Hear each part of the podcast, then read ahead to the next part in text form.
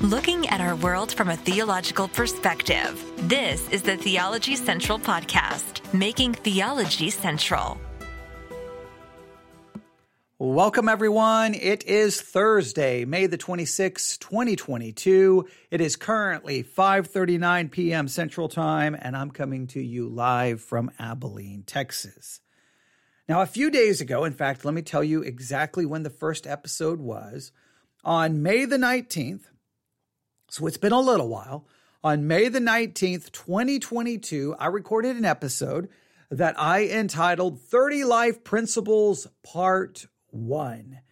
And since then, well, that kind of that, led to a part 2 and then part 2 turned into us talking about Balaam and the talking donkey, which is now a separate series from this, but that really uh, that that really arose from this study and I hope that you're finding either Balaam and the Talking Donkey or these 30 life principles to be somewhat at least interesting and, and maybe challenging. I, I don't think everyone is as interested in the 30 life principles as I would like everyone to be, but I just find it fascinating. So let me just remind you of what we're doing. Okay. There's a very famous pastor by the name of Charles Stanley.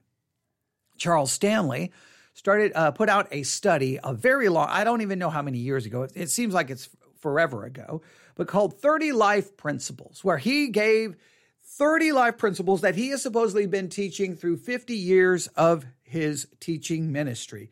30 life principles. Now way back then when it originally came out i was somewhat fascinated by it because i'm like you know that that's kind of cool. Here's 30 life principles. And I thought about, you know what, I'll, I'll write down the 30 life principles and, and I'll, I'll try to make these like my life principles. But for some reason, there was always a disconnect. Like I would look at uh, some of the, the study, listen to sermons or whatever from the series, and I'd be like, okay, I, I think I understand that life principle. Or, but I would not necessarily understand maybe the scriptures he used to come up with the principle. It's almost like he came up with the principles and then like, okay, here's these 30 life principles. Now, and then he went to scripture to try to find the supporting verses. Now, I'm not saying that's the way it actually went down. That's just the way it feels because when you look at some of the scriptures he uses to kind of prove these principles, I'm just sitting there going, I don't, did that, did those verses really prove in other words did those principles really arise from those scriptures or were those scriptures found because he already like okay here's the principles i'll find scripture.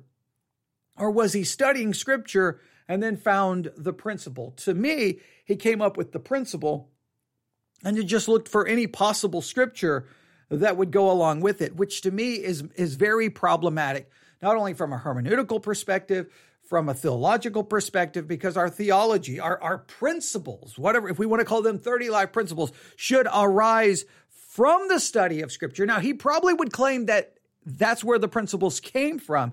But it's just when I look at the scriptures he uses to justify the principles, I'm I there was always a disconnect, always a disconnect. And I thought numerous times about buying the study guide, uh, the the book, the uh, and and I do have uh, a, a couple of the books on my Kindle from 30 Life Principles. I don't even know all the different things there are. 30 Life Principles book, study guide, I guess an additional book. I don't know. There's just so many different things. And you have the 30 Life Principles Bible or the Life Principles Bible, which is a Bible which highlights these 30 life principles. So it, has been a, a merchandising uh, endeavor by his publisher and his ministry to uh, get these principles out there. Again, I've I've always been fascinated by, by them because I kind of, in some ways, I kind of like that idea. It just seems so like there's something just so simple about it. Like here's these life principles, and these are the life principles I live by. These are the life principles that guide me.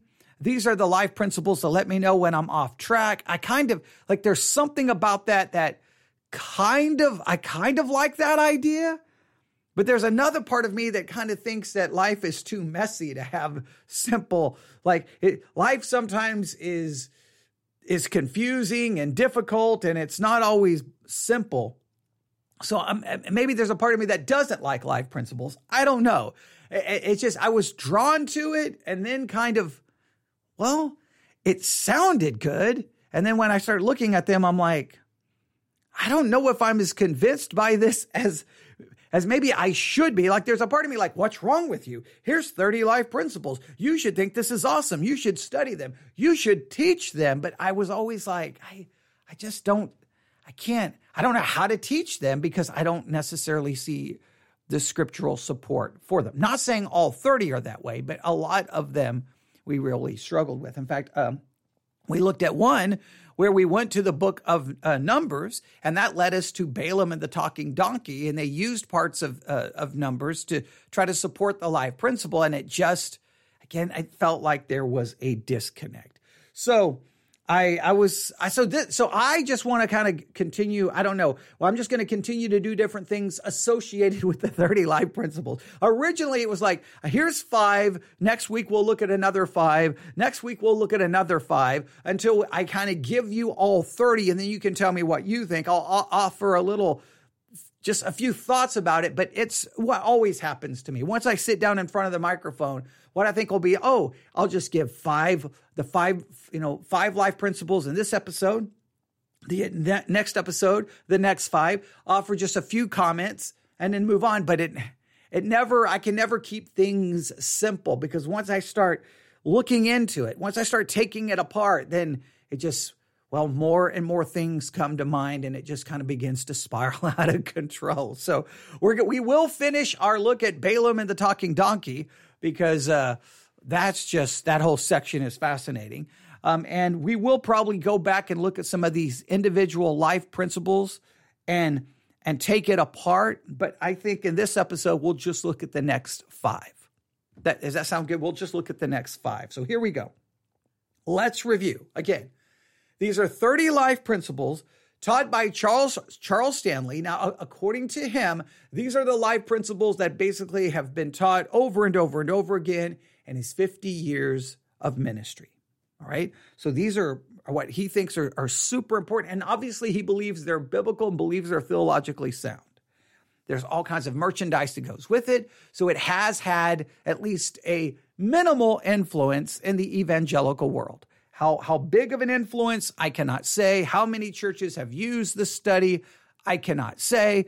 But I'm always keeping my eye on what's going on in Christianity. And these books are still being featured somewhat prominently and a lot of uh, you know if you'll get a catalog i think from christian book distributors and other places you'll see charles stanley 30 life principles so since it, they're still there still being promoted i thought i would at least let you know and you can tell me what you think and i guess kind of what i want to challenge you to do is as you consider these life principles, I want you to come up with 10 of your own. I still would like to see the, your 10 life principles. And I would like to see your biblical justification for those principles. Now, he gives 30. I know that would be a, a, lot of work for someone, but I, I still think it's kind of interesting to, to develop them and, and see what people would have. Like, these are the life principles. After all of these years of living as a Christian, these are the life principles that I think are important. We'll see if anyone decides to share them. But uh, let's let's just go back through them. Here we go. Here are the five that we've uh, looked at. One of them we've looked at in somewhat detail. All right, here we go. All right, number one, our intimacy with God, His highest priority for our lives, determines the impact of our lives. All right, now I'm not going to do all of the review. You can go back and listen. All right, our intimacy with God, His highest priority for our lives, determines the impact of our lives right? And this just seems to say that intimacy with God is God's highest priority for us. And it seems to kind of go almost in a different direction than I, what I would say is God's glory is his highest priority. But okay. Number two, obey God and leave all the consequences to him. Obey God and leave all the consequences to him. That's that sounds like an interesting one. Maybe we'll have to go back and see what scripture they use there and and see. In fact, if I look here, um, it looks like they they go to Exodus. It looks like they go to Exodus, which would be that that would be kind of interesting uh, to see what they do there. But yeah, we we we won't we won't go into it. See, as soon as I as soon as I tap on the screen and I open the table of contents, which are all hyperlinked in my Kindle version, I immediately want to just start, okay, let's just stop right there. Let's, let's go through the study guide and see what they have to say. Um, but I, I won't do that right now. So, number one, our intimacy with God, the highest priority for our lives, determines the impact of our lives. Number two, obey God and leave all the consequences to Him. Number three, God's word is an immovable anchor in times of storm. And that one sounds really, really, really, really good. And I probably may even write that down. And we talked about it. We looked at the verses they use in Numbers. And I'm going to say this the way they use the verses in Numbers to try to prove the point, I still call into question. But the more we keep working on Numbers, I think there are some ways to maybe make it fit. We'll talk about that. Uh, probably we'll probably talk a little bit about that the next time we're studying Balaam and the talking donkey. So you'll have to be looking for that live broadcast. All right, but here we go. Number four, the awareness of God's presence energizes us for our work. Now I have all kinds of problems for this, with this one. The awareness of God's presence energizes us for our work. How do we how are we aware of God's presence? Like what does that mean? Because it sounds like it could be very much related to to feelings and we know that's very subjective. So exactly like I would be interesting to know exactly what they mean by that one. We, we may have to go back and study that one. Number five, God does not require us to understand his will, just obey it, even if it seems unreasonable. Now, the problem I have with that one is I know Charles Stanley is teaching on discovering God's will, and it is a subjective mess where you're looking for a feeling or trying to hear some inside voice. It's just, it's just a disaster. So I said we could rewrite this one or reword it, and I would say this God does not require us to understand everything in His Word, just obey it, even if it seems unreasonable. I think that's a good life principle. Now, number six, this one is the one that I'm really fascinated with. I, I, was going to turn on the microphone today and just look at the study guide. They go to the book of Judges for this one. I'm still trying to figure it out. First, the first part of it makes perfect sense and is very biblical. You reap what you sow. You reap what you sow. I think that's a very important life principle. You reap what you sow. That is an important concept and an important principle and something we need to remember. I think as early in life as possible, you reap what you sow. This idea, you know, I, I think it's I think it's very important. And and we we probably need to do some discussion. I mean, it's probably a principle that we need. Just everyone needs to learn that what you, in a sense, what you plant is what you're going to get. What you uh, you're going to reap, you're going to reap what you sow. Or, or I'm, sorry, let me read it. Yeah, you reap what you sow. Okay. What you sow, what you plant is what you're going to reap or what you're going to harvest. Like I thought I was saying it backwards. Okay. But no, you reap what you sow. I think it's an important concept because there's so many times in life I can look back and there could be a lot of factors, a lot of things that that could be motivating me to to not sow as much as I should. And and I could use that as an excuse, but if I would have just had the principle down, hey, wait, here's the situation I'm in, whatever it is, you know, I'm going to reap what I sow. I'm going to get out of this what I'm planting, what I'm putting in, what I am sowing. That's what I'm going to reap. So I better make the most of this and get the most out of it. And and and because if I don't, well, if I don't, if I don't, I'm I'm going to I'm gonna I'm going to reap less than I could have. I'm going to to to reap the negative consequences or whatever the case may be. But what so in one sense it's a very profound principle. Obviously it's biblical. And obviously it's one that we need to talk about. You reap what you sow. You reap what you sow. But here's what's interesting with the way the 30 Life Principles book basically fills in this principle. The first part you think, okay, just stop there. But it doesn't stop there. You reap what you sow, more than you sow, and later than you sow. That's where I'm having a little bit of a difficulty. You reap what you sow. All right, I get that. In fact, let's do something really quick. Let's let's I'm I'm I'm just I'm very interested here in how all the English translations translate this verse. I'm very interested here. Um, it's Galatians 6 7, I believe, yes. Galatians 6 7. Galatians 6 7, and I'm going to find, it's the BibleHub.com. All right, here we go. I'm going to read it. I'm going to read it and every from all kinds of English translations so that we can just really just hopefully this becomes as clear to you as possible. So, do not be do not be deceived. God cannot be mocked. A man reaps what he sows. New Living Translation. Don't be misled. You cannot mock the justice of God. You will always harvest what you plant. Now, the first question we would have okay, is this a principle just related to God, just related to, um, you know, to, to our relationship with God or how we treat God or what we do with God? That you know, there, there's a reaping and sowing connected with God, or do we understand this principle as going way beyond that? There's just a, a an amount, uh, there's a part of this that's just true in all of life. You're going to harvest what you plant. I like that. You harvest what you plant. You, you reap what you sow. I know it's saying the same thing, but you harvest what you plant. It may just make it more clear. It may be more crystal clear to you. So in what in whatever aspect of life, what I'm planting is what I'm going to get back. I think I, I think that's a very general and very true principle in, in all elements of life. Again, I'll, I'll just I'll just I'll just what I was what I was thinking, I'll just I'll just go ahead and, and express it so it will make sense.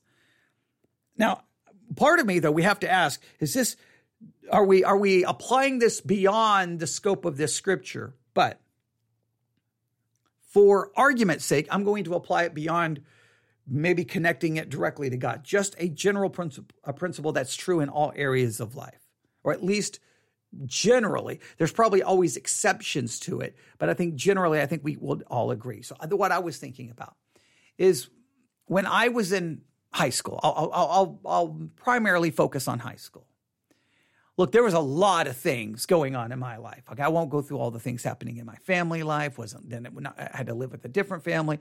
My mom dies.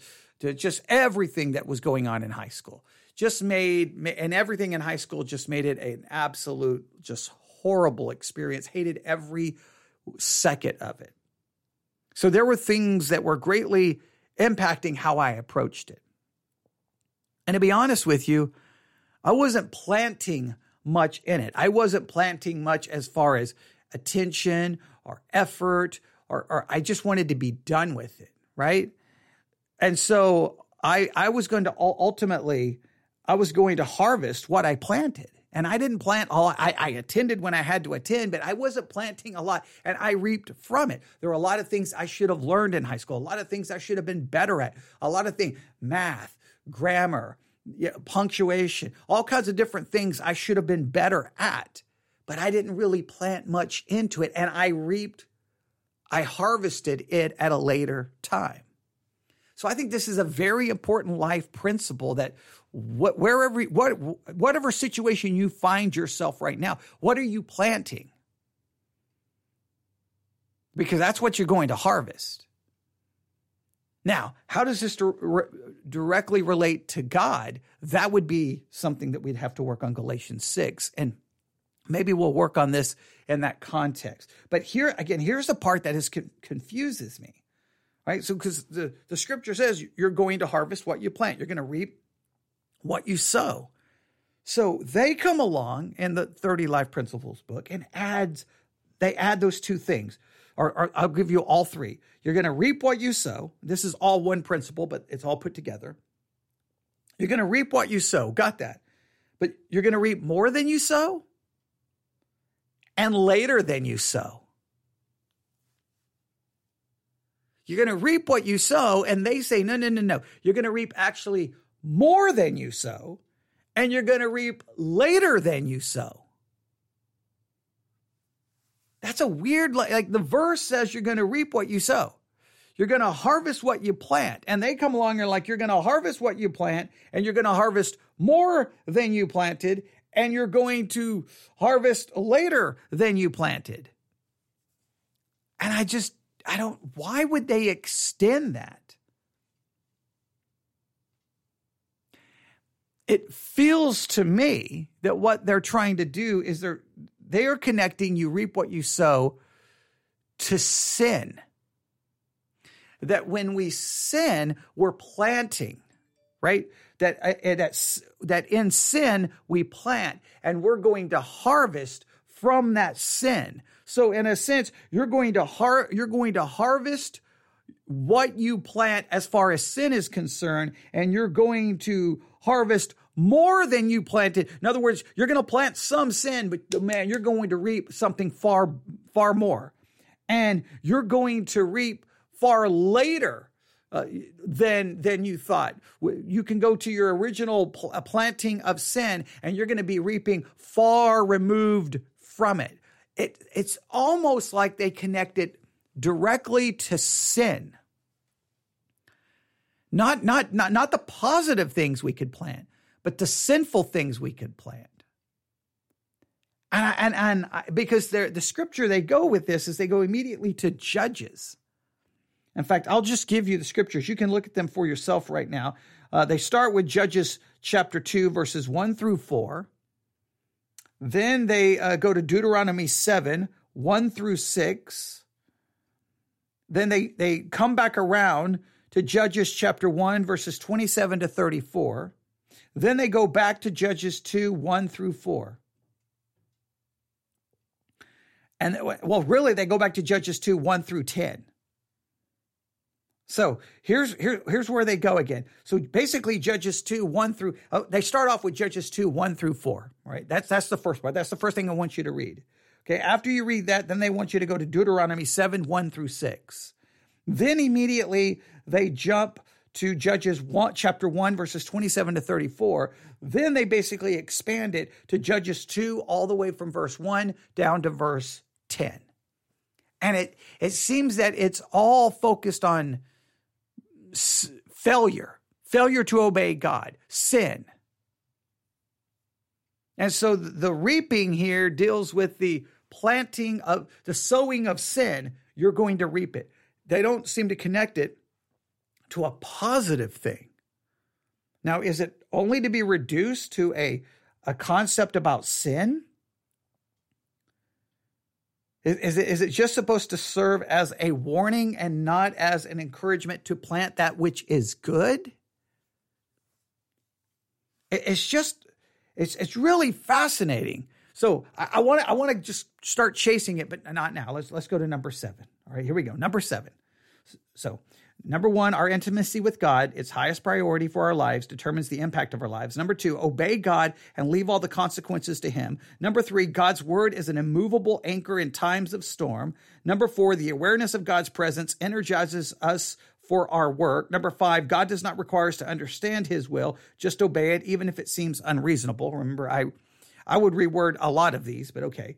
Uh, number six, you reap what you sow, more than you sow, and later than you sow. And it's just clearly that seems to be going i think it's going with the idea of of sowing sin and we reap the consequences of it. It seems to be connecting it primarily to just sin. But i don't know. Can we say you reap more and you reap longer when the bible simply says you reap what you sow? Like what gives them the biblical justification to take the principle and expand it? Number 7 the dark moments of our life will last only so long as is necessary for God to accomplish his purpose in us. The dark moments of life will last only so long as it is necessary for God to accomplish his purpose in us. Now I don't know if this is an encouragement. I don't know. I don't know how quite we should process this. It sounds very spiritual, sounds very theological, but you have to at least take it to its logical conclusion. All right. So let's say a dark moment in your life. Let's, let's connect it to recent news, right? Let's say you're a child, somewhere between the ages of seven and 10, was attending school the other day, and an 18 year old walked in and killed your child. That would be a dark moment in your life. That would be a horrific moment in your life. Now, to say it's going to last only as long as it's necessary for God to accomplish his purpose in us, what? No, my child's dead. My child's never going to come back. So, how can you say the dark moment is only going to last as long as it is necessary? That's, does that work? Are you saying my, that I'm only going to feel the pain until, well, God has accomplished his purpose in my life? And what would God's purpose be in my life for me to suffer through the loss of a child? It would raise some serious theological and philosophical questions. But it seems to go with the idea that, hey, when you're going through a horrible time, a dark time, embrace it because God is working out his purpose in your life. He's working out his purpose in your life. You just embrace the dark, you embrace the pain. You just, because it's there for, and it's going to last until God is done working out his purpose. Do you find that comforting or do you find that disturbing? It's always been like, on one hand, you can say, well, that's that's awesome. There's a purpose in it. Like I'm suffering, it's horrible, it's darkness, it's pain, it's tragedy, it's it's worry, it's all of these horrible things. But hey, God, God's working out his purpose. God's working out his purpose. So I guess in some sense that gives you some maybe positive feeling, but at the same time, you're like, wait a minute. God could not work out his purpose without causing this horrible tragedy, this pain. And say, well, God didn't cause it. Well, but then that, that gets into major problems. Well, God allowed it. So even if you say God didn't cause it, he allowed it. So he, so why would God, God couldn't fulfill this purpose without doing this? It's the same problem we have with Job. Wait, people say, well, he, he had a purpose and he was doing something in Job's life. Yeah. And his family died. He couldn't have accomplished that same thing in Job's life without that tragedy. He set the whole thing up. But then at the same time, he set that whole thing up. This is one of those very difficult truths that that on one hand I love the idea that God's working uh, he's he's working in and through everything that happens to accomplish his purpose in my life. There, there, I love that there's a purpose connected to my life. It's not just randomness. It's just not meaningless, meaningless, meaningless. I do love that. But at the same time, you're like, well, Lord, you can't you accomplish your purpose without the dark time, without the suffering? But I guess from a I'm not saying you go run to someone who's in the midst of suffering, go, hey, your dark this darkness is only going to last as long as it takes for God to accomplish his purpose you you have to be very careful what you say to people who are suffering. But I guess we could say it to ourselves that, Lord, I, this is a dark period of time and I'm suffering, but accomplish your purpose. It, it's an interesting one that we, we could probably flesh out. But again, the the, con, the principle is the dark moments of our life will last only so long as it is necessary for God to accomplish His purpose in us. Number eight. Fight all your battles on your knees and you win every time. This is the concept that as you go through life and all the difficulties and all the pain, you, you fight that battle, you fight those struggles on your knees. In other words, in prayer. In prayer. Now, I think I don't know how he will approach the subject. We'll have to look at it maybe at some point. But I would say this you win every time if you approach prayer the right way. If you approach prayer, hey, I'm fighting this battle and I'm going to pray and then God's going to fix it. He's going to make this go away. He's going to take care of this. And, and like you've got in your mind, you pray, God answers and everything works out. Everything is fixed. Everything is resolved. People are better. Life is better. Everything is great. You won't win every single time. You will become mad, angry, discouraged, and bitter. You don't pray I think for God to change, uh, you can ask God to change the circumstances, but you really ask God to change you in the circumstances. Because I'm assuming the circumstances are, that you're praying about are happening, well, because of God's sovereign will, right? You see, it's, it, it's a, so if I pray for it to go away, am I praying against God's will because it was God's will that brought that very thing into my life or that difficulty? You see, that's how, how do we work that. But I do know this fighting the battle in prayer, you win every time if the goal is for that prayer to transform you and keep you spiritually minded and God centric in the midst of the difficulty. Number nine, trusting God means looking beyond what we can see to what God sees. Right? I think trusting God is looking at things from a God perspective and not a man perspective. I think there's truth to that. So trusting God means looking beyond what we can see to what God sees. And number 10, if necessary, God will move heaven and earth to show us his will. I have massive problems with number 10. That God will move heaven and earth to show us his will. Stanley has this really like very developed concept that basically you've got to spend your life trying to figure out what God's will is. What is God's will to go here, buy this, marry this, marry this person, date this person, go there, here for a vacation? And it's always you're trying to figure it out. You're trying to figure it out. And he's like, God will move heaven and earth to make sure you know his will.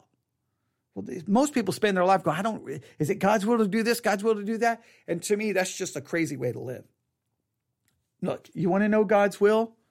You open up the Bible and you read it. What's in the Word of God that's applicable to you and that's directed towards you, that's His will. Plain and simple. Anything beyond that you just find the principles that apply to the situation in God's word. You follow that. God's will is found in God's word. Finding God's will outside of God's word leads to utter confusion and spiritual chaos and anarchy, and it rarely is beneficial. So I completely, completely disagree with number 10. Completely. Um, and well, we'll we'll have to study one time what he has to say. So here are the ones that we looked at today. All right, you reap what you sow, more than you sow, and later than you sow. I'm still just that's the one we spent the most time with because I'm still just utterly perplexed by that. I you reap what you sow. I get that.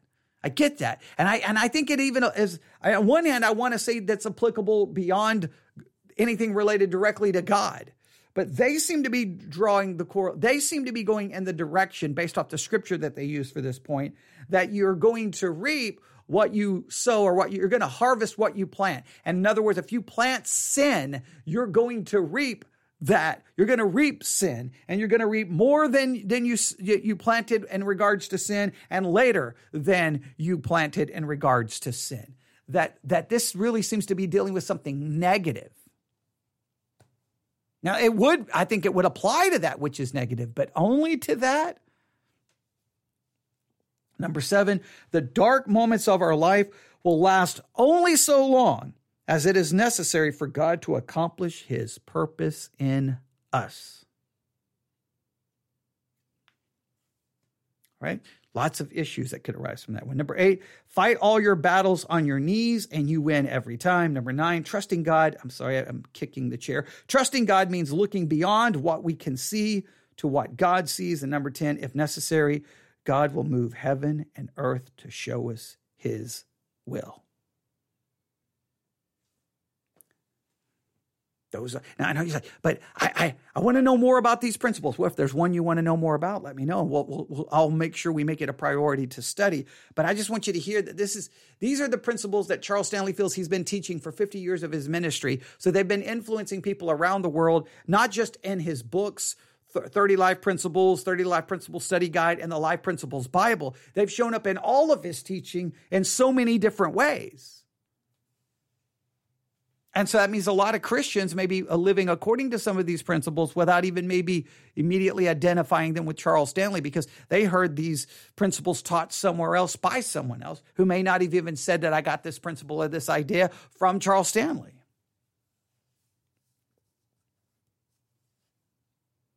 There. There we go. Oh man, number 11. Number 11.